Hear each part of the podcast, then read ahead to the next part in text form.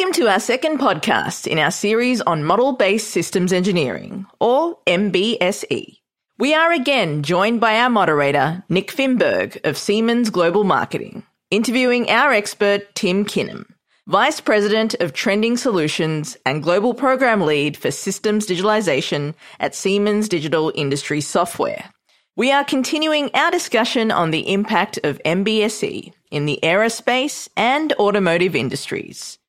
Today we're going to explore conceptual design, where early business and design decisions are being made. Can you please explain to me what requirements driven design means in terms of model based systems engineering? Hi, Nick. And so I think what we want to come back to in concept design is really the beginning of product definition. And that does include requirements and it includes other elements of how we represent the scope of the product that we're trying to build. And this whole thing starts when we are dealing with rapid response to voice of customer, the need to quickly respond to market dynamics. And we need these types of representations in product definition that allow us to assess changes to the product. So, you know, I think everything we're dealing with here around requirements and concept design really evolves around how customers specifically complex products need to rapidly respond to market dynamics and market needs and using not just requirements but the related models in product definition to help them make that that type of assessment. So long answer, but I guess that's uh, a way to respond to your question. Well, thanks, Tim. One of our other guests today is Ryan Wilkins. Do you have anything to say about? Hi, Nick. Yeah, I would just say, in addition to what what Tim was just speaking on, when you say requirements driven design, I think for the kind of traditional product development, product definition phase, that's typically been tied right to some mechanical and mechanical CAD designs. But I think now, as we're talking about model based engineering and model based system engineering, requirements driven design starts even further. And it really ties into system modeling and functional architectures. And so I think requirements driven design has a lot bigger role in this because you're trying to use requirements to help optimize and tune all of the different models that you'll be using as you're developing the digital twin of your product. Thanks, Ryan. Hey, Tony, do you have any any thoughts on this? Yeah, it's really quite an interesting discussion topic right now. I mean, traditionally we have done very strictly requirements were done first, and then you started working on the architecture. But we're seeing, you know, a change right now where people are using models uh, more liberally, and they're actually looking at trying to figure out what comes first. And in a lot of cases, it's what's happening is the change is coming to they're actually starting to model at the same time they're writing requirements. And the benefit there being is that they have a good solid reference point for writing requirements. So as companies embrace agile methodologies, we're seeing this modeling is starting to emerge now at the same time the requirements process is basically being done. So agile, that's that's super common with software and it's great to start working out in other places, but it can look kind of chaotic. Can you speak to any of that? Uh, agile is, you know, sometimes has that connotation that it's chaotic. But there are some scaled agile framework is one initiative that basically helps give discipline to that agile process. The idea basically is that you still, even with agile, you have an architecture that you're kind of putting in place. And basically what it brings to you when you're writing requirements is it gives you a reference point. You know, when you start referring to things that you're defining with shall statements, those nouns that you're using are in the architecture. So by having that model representation at the same time allows to develop a more consistent looking set of requirement specifications.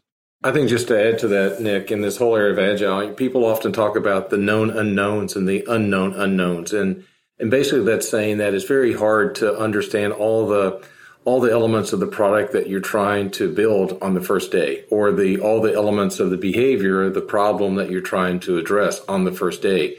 So agile gives us a great way to do some time boxing and allows it to sort through that you know as i said the the known unknowns. Sometimes we we're aware that there are elements that we just don't know what we're we needed to be doing. And there's also these unknown unknowns that you just trip over along the way. And so agile Agile is a fantastic way to allow people to move forward in a time box way without fear that they have to know everything on the first day. But also, as Tony's talking about, we're using models to allow us to explore that and discover the response to the known problems and also discover in many times the the unknown unknowns that are lurking. I definitely agree with what Tim was just saying. And I think what's really interesting, Nick, you brought up earlier, using agile development for software. Obviously, agile development has been used quite a bit in the software development world and, and quite successfully. But I think what's really interesting is now we can start to really uh, escalate or pair up agile development with model based system engineering. And we can start to use the scaled agile framework that Tony was talking about earlier, or SAFe, and you can actually like tim was just saying you can actually create these these tangible building blocks all the way from marketing and customer needs and streamline that process of getting that input directly into your portfolio plan and translate that into features and the functions and eventually the systems you need and actually develop the technologies with with and through an agile development plan and using that methodology it can really help you make that process more efficient when you're developing your new technologies oh, that's a lot more of the business than I thought it'd be. So that's a lot of concepts and explaining to do beforehand. Is there is there a common methodology for sorting through this in a in a wider project group? Yeah, I think there's plenty of methodologies for agile in general. I mean, you can agile anything, but I think the key part is how do you get started with complex systems where system engineering and MBSE are part of that and, you know, I think those techniques could be many things. Some people may be starting with a uh, existing product, right? And they're looking for points of innovation. So it, it's a little more contained when you have a market problem that requires you to extend existing product. But you may also have points of innovation of whether it's an existing or brand new product that are highly complex. And, you know, I think the way people get started and many times is, you know, do I really understand the problem space? even modeling the problem space, thinking about do I have the requirements properly represented that articulate what the market, what the customer wants the product to do, or do I have the functional, the, the function view of what the product needs to do to satisfy that. So getting started many times is clearly understanding the problem that you're trying to address because without having the, the modeling of the problem, it's very difficult to have confidence that you know what the product is needed to be built. I mean, others can chime in, but but again, I think it's you know getting clear in using models to clearly understand the problem space, the requirements, and analysis of functions, and and clarity of the simulation. That's an important starting point. Yeah, I, I agree, Tim, and that's and it, I think it really, like you were saying, it gives you the ability to define what's needed upfront in your product and have the teams collaborate, give a certain level of input, and then in an agile way, go do some sprints and dig into your models and use that as a way to to optimize and tune the performance of the system you're working on or even at the product level. And so I think that's what teaming up agile development with model-based system engineering allows uh, our customers to be able to do. So what kind of models are you guys working with in that situation? Is it mostly physical? Are there non-physical models? Well, we'll start with non-physical. I mean, we're from moving from specs is one big change, right? We're moving out of documents into models, and the models could be requirements models, right? It could be a representation of requirements that have behavior and relationship associated to those. So, you know, models could be requirement models. They could be functional models that, that could be in a network or a hierarchical view of interrelationship. So yeah, you start with non-physical because as I said, you're you're scoping the problem space first, and many times that problem space is represented by models that involve operational or functional use cases, and that's a key starting point. And I think that's really important also here that you're starting with a model of how the, the product is going to work in its environment or an operational model as opposed to maybe starting with a bottom up set of models and, and starting in the more physical world. You're starting in this non physical world with models that are, are really describing how, again, the, how the product is going to work in, in its environment, how customers will perceive your product. So you're building up these operational models and you're then using that with the requirements as a way to define how the how the product should be performing. Okay, I think I'm getting it do any of you have an example of what this might look like in the real world? Maybe aviation or automotive? Yeah, in you know, an example possibly in the aviation domain would be you could start with an operational level model that really depicts the the different people have to interact with the, the system you're working on. So, for instance, if you're working on a, a missile or something like that, you still have to fuel it. You have to load it onto the aircraft. You have to take it off the aircraft. And you have interactions with ground support devices, you know, interaction with ground support people, you know, those things you still have to do. And that's really kind of the operational analysis of it. And that's important because it's those operational activities of, let's say, the personnel touching the device and interacting with it, means you have to have functionality for requirements. You have to have requirements defined for human factors type of things, basically be able to get access and to do it because you want to reduce the amount of time it takes to do the servicing of the device, just fueling it, for instance. So that's an example of like an operational analysis where you're really worried about all the different entities and actors that have to interact with the product that you're working with. And so it's extremely high level. From an automotive perspective, it could be with autonomous vehicles, it could be starting planning the mission. You know, how do you go ahead and plan? Like, so if you have a delivery vehicle, how do you basically make the delivery vehicle arrive at a certain destination to, to perform a task? That's that level above. And that's, that's really kind of gets into this idea of operational analysis of it. And that leads into how you define the more physical aspects. Okay. Another simplification of this whole thing often is uh, if you think about the way that people would interact. Let's say it's uh, you know two people talking to each other, and you're trying to transact. The what and the why is the first part of the conversation. So somebody is a customer. Somebody in simple terms would say, "Here's what I want, and here's why I want it." And you begin that that activity of modeling how you want to measure that, how you would verify that you can achieve that. And then for the person building the product, they start reflecting how they're going to satisfy your needs. Okay. So the most simple way when we think about these examples, like Tony was mentioning in UV, UAV is, uh, one end of the transaction is somebody expressing in model based terms the what and the why with a way that we can measure and execute and simulate that we can represent. And the other party is responding with a how. How am I going to satisfy that? Where that's where we start bringing physics models in as well because the how is a combination of architecture. And in the architecture, it will also start tying into some of the physical elements that would be in response to the how.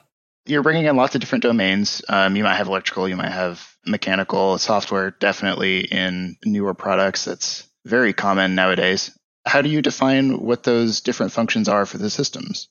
So I think if you if you take the example that, that Tony brought up, especially for automotive, I think ADAS or advanced driver assistance systems, this is the easiest one, I think, to be able to apply this type of operational modeling and connection into physical. So, like Tony was saying earlier, you may have a, a delivery truck or you may even have a passenger vehicle that needs to achieve a certain mission. Some examples we've done in the past are things like active park assist or emergency braking. So, we actually put together an operational model that started with a vehicle parking itself. And then you can start to add different things from the environment, different noise factors like a pedestrian crossing the crossing the street or co- crossing the sidewalk behind the vehicle, and how should that vehicle respond when you get these different noise factors? And you start to build that in your system model very early on, and you start to then translate that into the different capabilities that your product is going to need in order to respond to those different things that going on in the environment. So if the vehicle is trying to park itself and a pedestrian walks behind the car, it needs to stop, right? So you start to build out these different capabilities. You start to identify certain functions like the car stopping, and then you start to allocate systems to achieve that function or to, you know, to implement that function. And that's really when you start to get into the how. How am I going to make sure that this car stops? Well, I need to sense the pedestrian and then I need to go and tell the brakes to stop the vehicle, the brake controls. And so as you start to get in and synthesize those different systems or components that are going to achieve or implement those functions, you can then start to get directly into the, the physical architecture and exactly how you're going to implement some of these capabilities at, a, at the, a much more granular level. Okay, perfect.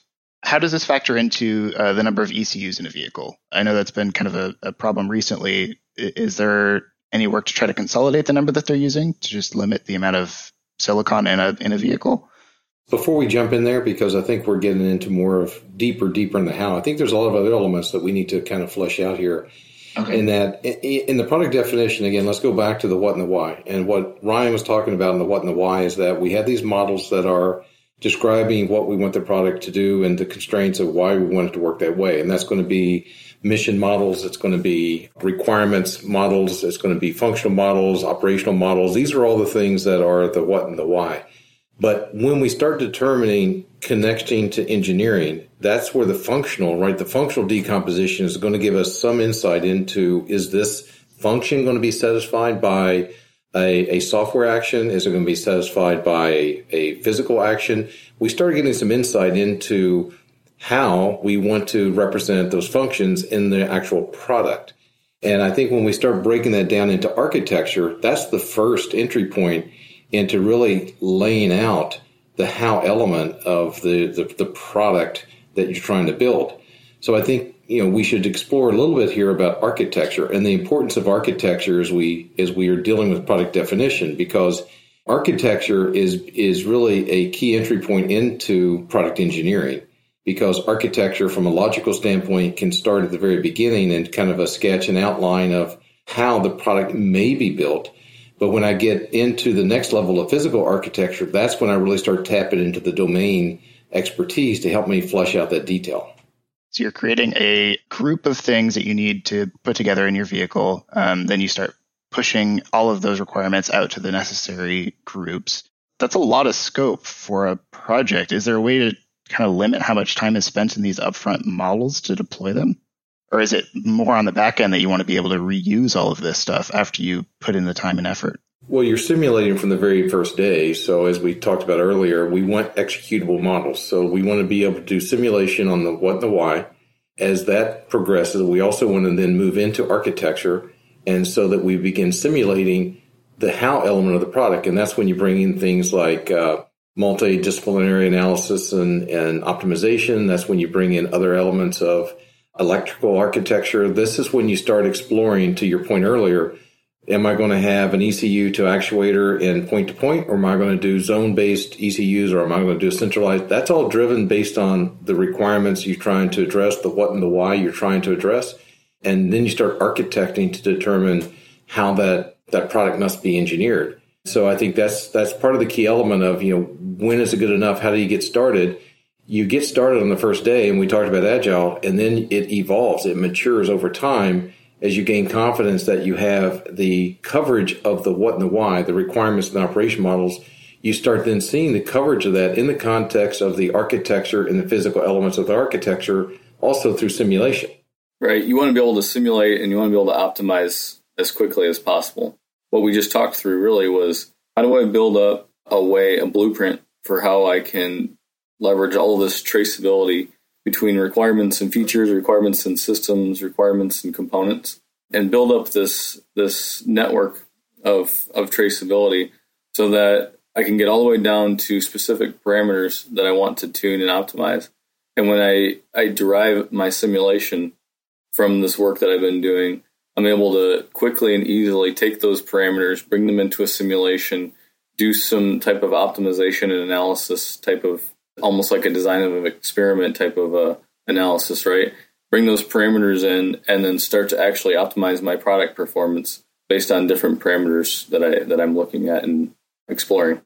So a good example, Ryan, this one that I know you've worked on is this whole area of how would I integrate a new feature into a, an existing vehicle? Like let's take a, a product line, an existing automotive line that now you want to add either assisted driving sensors or you're adding more ADAS related. So, you know, an example maybe you can walk through is of everything we've said, the what, the why, the how, how they're interrelated.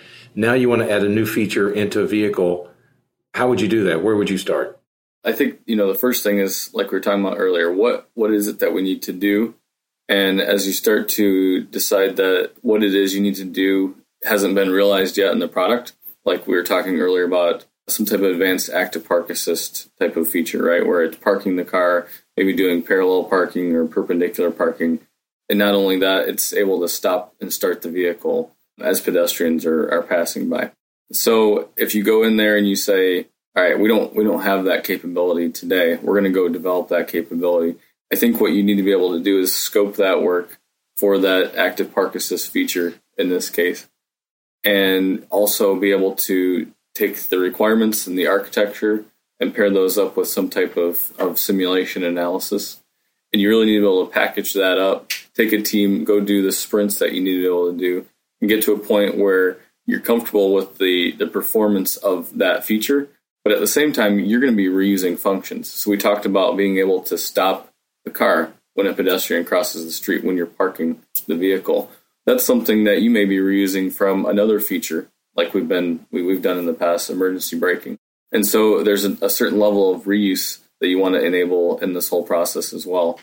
So as you go and, and develop this new feature, 80% of the functions that you may use, they may be reused. Another 20% may be new. And so as you go to, to release and integrate that feature back into the product, one of the biggest things you need to know is do I have too many functions assigned to any one control system? Am I overloading my controls? And you need to be able to go into the architecture and actually analyze am I over allocating and over utilizing my different control systems? So that's that's one of the bigger vehicle integration problems that you need to be able to solve when you're integrating features into the product.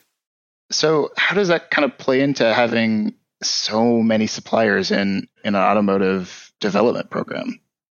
You might have one group working on the sensor block for the ADAS, and then you have someone else working on something that still references all that code for stopping or maybe deceleration curves. But uh, how, how do they talk to each other? One of the things is how you define interfaces between these these functions and in relationships between the subsystems and components. Because in traditional geometric, you'd have mating conditions, right? It was a physical thing. How does this mount, or how does the kinematics work? But it was a very contained. Now we have non-physical things transacting across the supply chain. It could be that the supplier has to think about what signals are they receiving or where are they in the network and what are those computational or the, the latency requirements. So the contract with the supplier and even internal contracts, you know, I, I use that word, is really about how we are defining the interfaces which are also part of the model based representation, but how we're defining the interfaces between those functions. And, and that, that indicates what they agree to do in terms of exchange of behavior and exchange of non physical elements between those functions. I think that one thing that we're able to do here is we just talked a lot about the ability to have a better model of what your product needs to do. And you even have multiple things built into your model of why your product needs to do that. And I think as you start to decompose that into certain modules that are systems or subsystems, and you start to deliver that to the suppliers, they have a better picture of what exactly you're trying to achieve overall. And that allows them to actually go and, and have a certain level of freedom in their designs and optimize their designs and their products, as opposed to, you know, what what may have happened in the past, which was someone developing a, a, vehicle may have said, I need this component specifically, right? And the, and the supplier goes and develops that component specifically within a very strict, constrained box. Now they're able to look at the problem overall and really have a lot more design freedom to design for the feature, the capability that needs to be integrated into the vehicle. So I think can, that allows you to get suppliers involved in the product development process a lot earlier on and shift that process to the left. I'll echo that too. Uh, I recently have had the pleasure of working on a, an electric vehicle cooling prod model that I've been developing. And one of the interesting things that's coming out of it is that you have to step back. And that's where, again, you know, modeling basically the functionality that you need and having a more abstract look at the problem is really important because if you don't step back, you're going to be stuck in the way you've done it before. When you think of an internal combustion engine, you basically have a huge heat source. So the problem is mainly just trying to get rid of the heat and then use and channel what you need and get rid of the excess. When you go to an electric vehicle, the problem changes dramatically. You don't have as big of a heat source. Yes, you do have heat generated from the batteries and you have heat being generated from the motor, but it's nowhere near near on the scale that you would have had with an internal combustion engine that, basically is managing explosions of know, gasoline. So that changes the problem so dramatically. It's great to be able to model it from a, a high level perspective, thinking of basically you need a thermal management system for the car. It's not just a heat management system. That's some of the, the challenges that you get into with it. And it's, it's better to be able to have a modeling type of capability that allows you to think in that more abstract format and then allows you to go into what are my options for it you know, and how can I deliver it and being able to use models, especially to be able to predict what the size of the solution you need for this new domain, really help you to find more creative options and using especially suppliers to help do that. The OEM's job then is to kind of develop this higher level view of what the, the problem is that they're really solving. They'll need to come up with an idea of, what, what exactly is going to be the heat production from the heat flow from, let's say, one part of the system that you may be getting from one supplier, you know, the motor, maybe the battery, an idea of what the battery is, and then leveraging models to help you figure out what's the dynamic behavior of these things. You know, under load, what's basically going to be the maximum power or heat generation that's coming from the vehicle, and and basically, do I have a way to dissipate that? But at the same time, is another the other side of the category or the other side of the problem is you may actually need heat. You know, especially in a, a cold start situation with an electric vehicle, you're going to have to have uh, the ability to warm the batteries or to keep the batteries uh, warm so they are at the most optimal conditions. So it changes the problem dramatically, and the OEM's job is going to be in complex in the sense that they need to basically look at that problem, characterize it, define the boundaries with requirements and then pass that on to suppliers so that they have the freedom to unconstrained to come up with a solution that will best meet their needs. So the OEM's role is going to be more around defining what the let's say the thermal management system has to be. They don't just need a cooling system, they need a thermal management system to solve that problem. Yeah, maybe I was thinking more about an example of a sensor, right? Because I think the heat part we can see and have some technologies about how we deal with thermal, but I I was more thinking about the OEM putting together a sensor that came from supplier X, where that sensor is sending the signal that will eventually, uh, going back to the uh, emergency braking, stop the vehicle. So you know that's what I was more trying to to understand more from you is how does an OEM take that, where the the verification of that is I got this sensor, it sends a signal it sends a signal on this network. The network and the wiring may have come from a different supplier, and then that goes to an ECU, which came from a different supplier, that then controls an, an actuator that triggers the brake, which came from a different supplier. So there's a whole connection of things that you need to verify that have a combination of physical and non-physical things that will achieve that function of emergency braking. So I'm interested in any thoughts you have about how does an OEM, how do they model that in a way that they know that the suppliers are developing the right individual components. And then when they bring them back together, they know that those are going to satisfy that higher level function that we've been talking about. Is that where architecture and, and how we decompose the simulation elements of it, is that where that comes in play? Seems like it is. Yeah, absolutely. I mean, basically having all those pieces well understood and bounded not only affects your modeling from a more of a, a system model, but also down into a model that basically represents the physical components and basically helps you characterize those. One of the roles that a lot of OEMs get into is they're the ones that are actually doing the first of anything. They may be doing an advanced product for as as the as kind of understanding what the capability of the technology is. And they use that advanced, and it may be advanced not only in you know, physical product, but it may be actually just in models.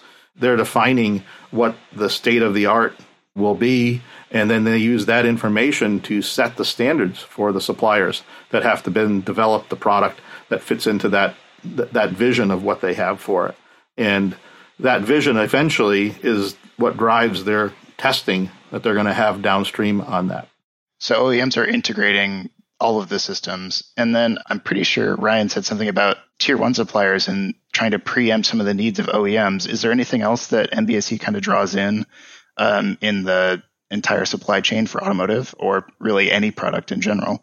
Yeah, I mean, one of the things you were talking about, um, you know, that it's also you need to bring up is that basically automotive suppliers are also looking for new ways and new innovations to basically improve income. And one of the things we're seeing is that we're adding, at because of the software influence, you're seeing the ability to basically upgrade the vehicle. And we see things like upgrade of the vehicle from a software perspective. But now we're actually getting in the ability, if you can look at the problem big enough, is that they could upgrade the vehicle with features. So, uh, for instance, I I have an off off road vehicle that's capable of that. But when I bought the vehicle, it's you know I bought regular standard highway features for it. It would be interesting if it was possible for the dealership to basically notice that I've taken the vehicle off road and then offer me options that I could include into this system and add that capability to it so that you're basically now offering something after after you actually have bought the thing but from the same vehicle supplier. That could create a new revenue stream for them. And, look at the problem in a different way. You know they know that the parts should fit together but why not have them recommend it? And with the capabilities we have now of vehicle information that's being collected that's over the web, they can actually make recommendations based on my behaviors of how I'm using the vehicle. So it goes into a much bigger model than just the vehicle. Now we're extending the model into basically beyond the vehicle and how I'm actually using it with the users. Well, we're getting to the end of our time today. I want to thank all of you guys for for joining me. And I look forward to talking to you again. There's so much more to talk about for model based systems engineering. And Nick, I guess maybe uh, in the wrap up, you know, maybe some of the key things we want to bring back is the importance of product definition because product definition is our approach for representing the models that can be executed for explaining the what and the why, right? This is where we get into requirements and, and functional models, and it's really representing the what and the why and it also ties function to physical as we now bring in architecture, because now that architecture that begins evolving allows us to, to connect the what and the why in a functional model representation to the physical elements that is represented by architecture in the interfaces that are represented.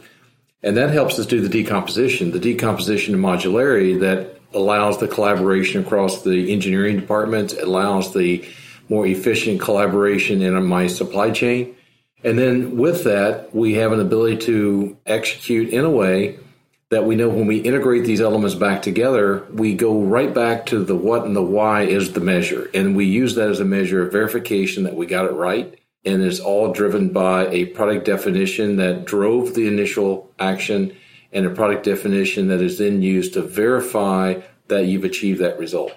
All right. Thanks, Tim.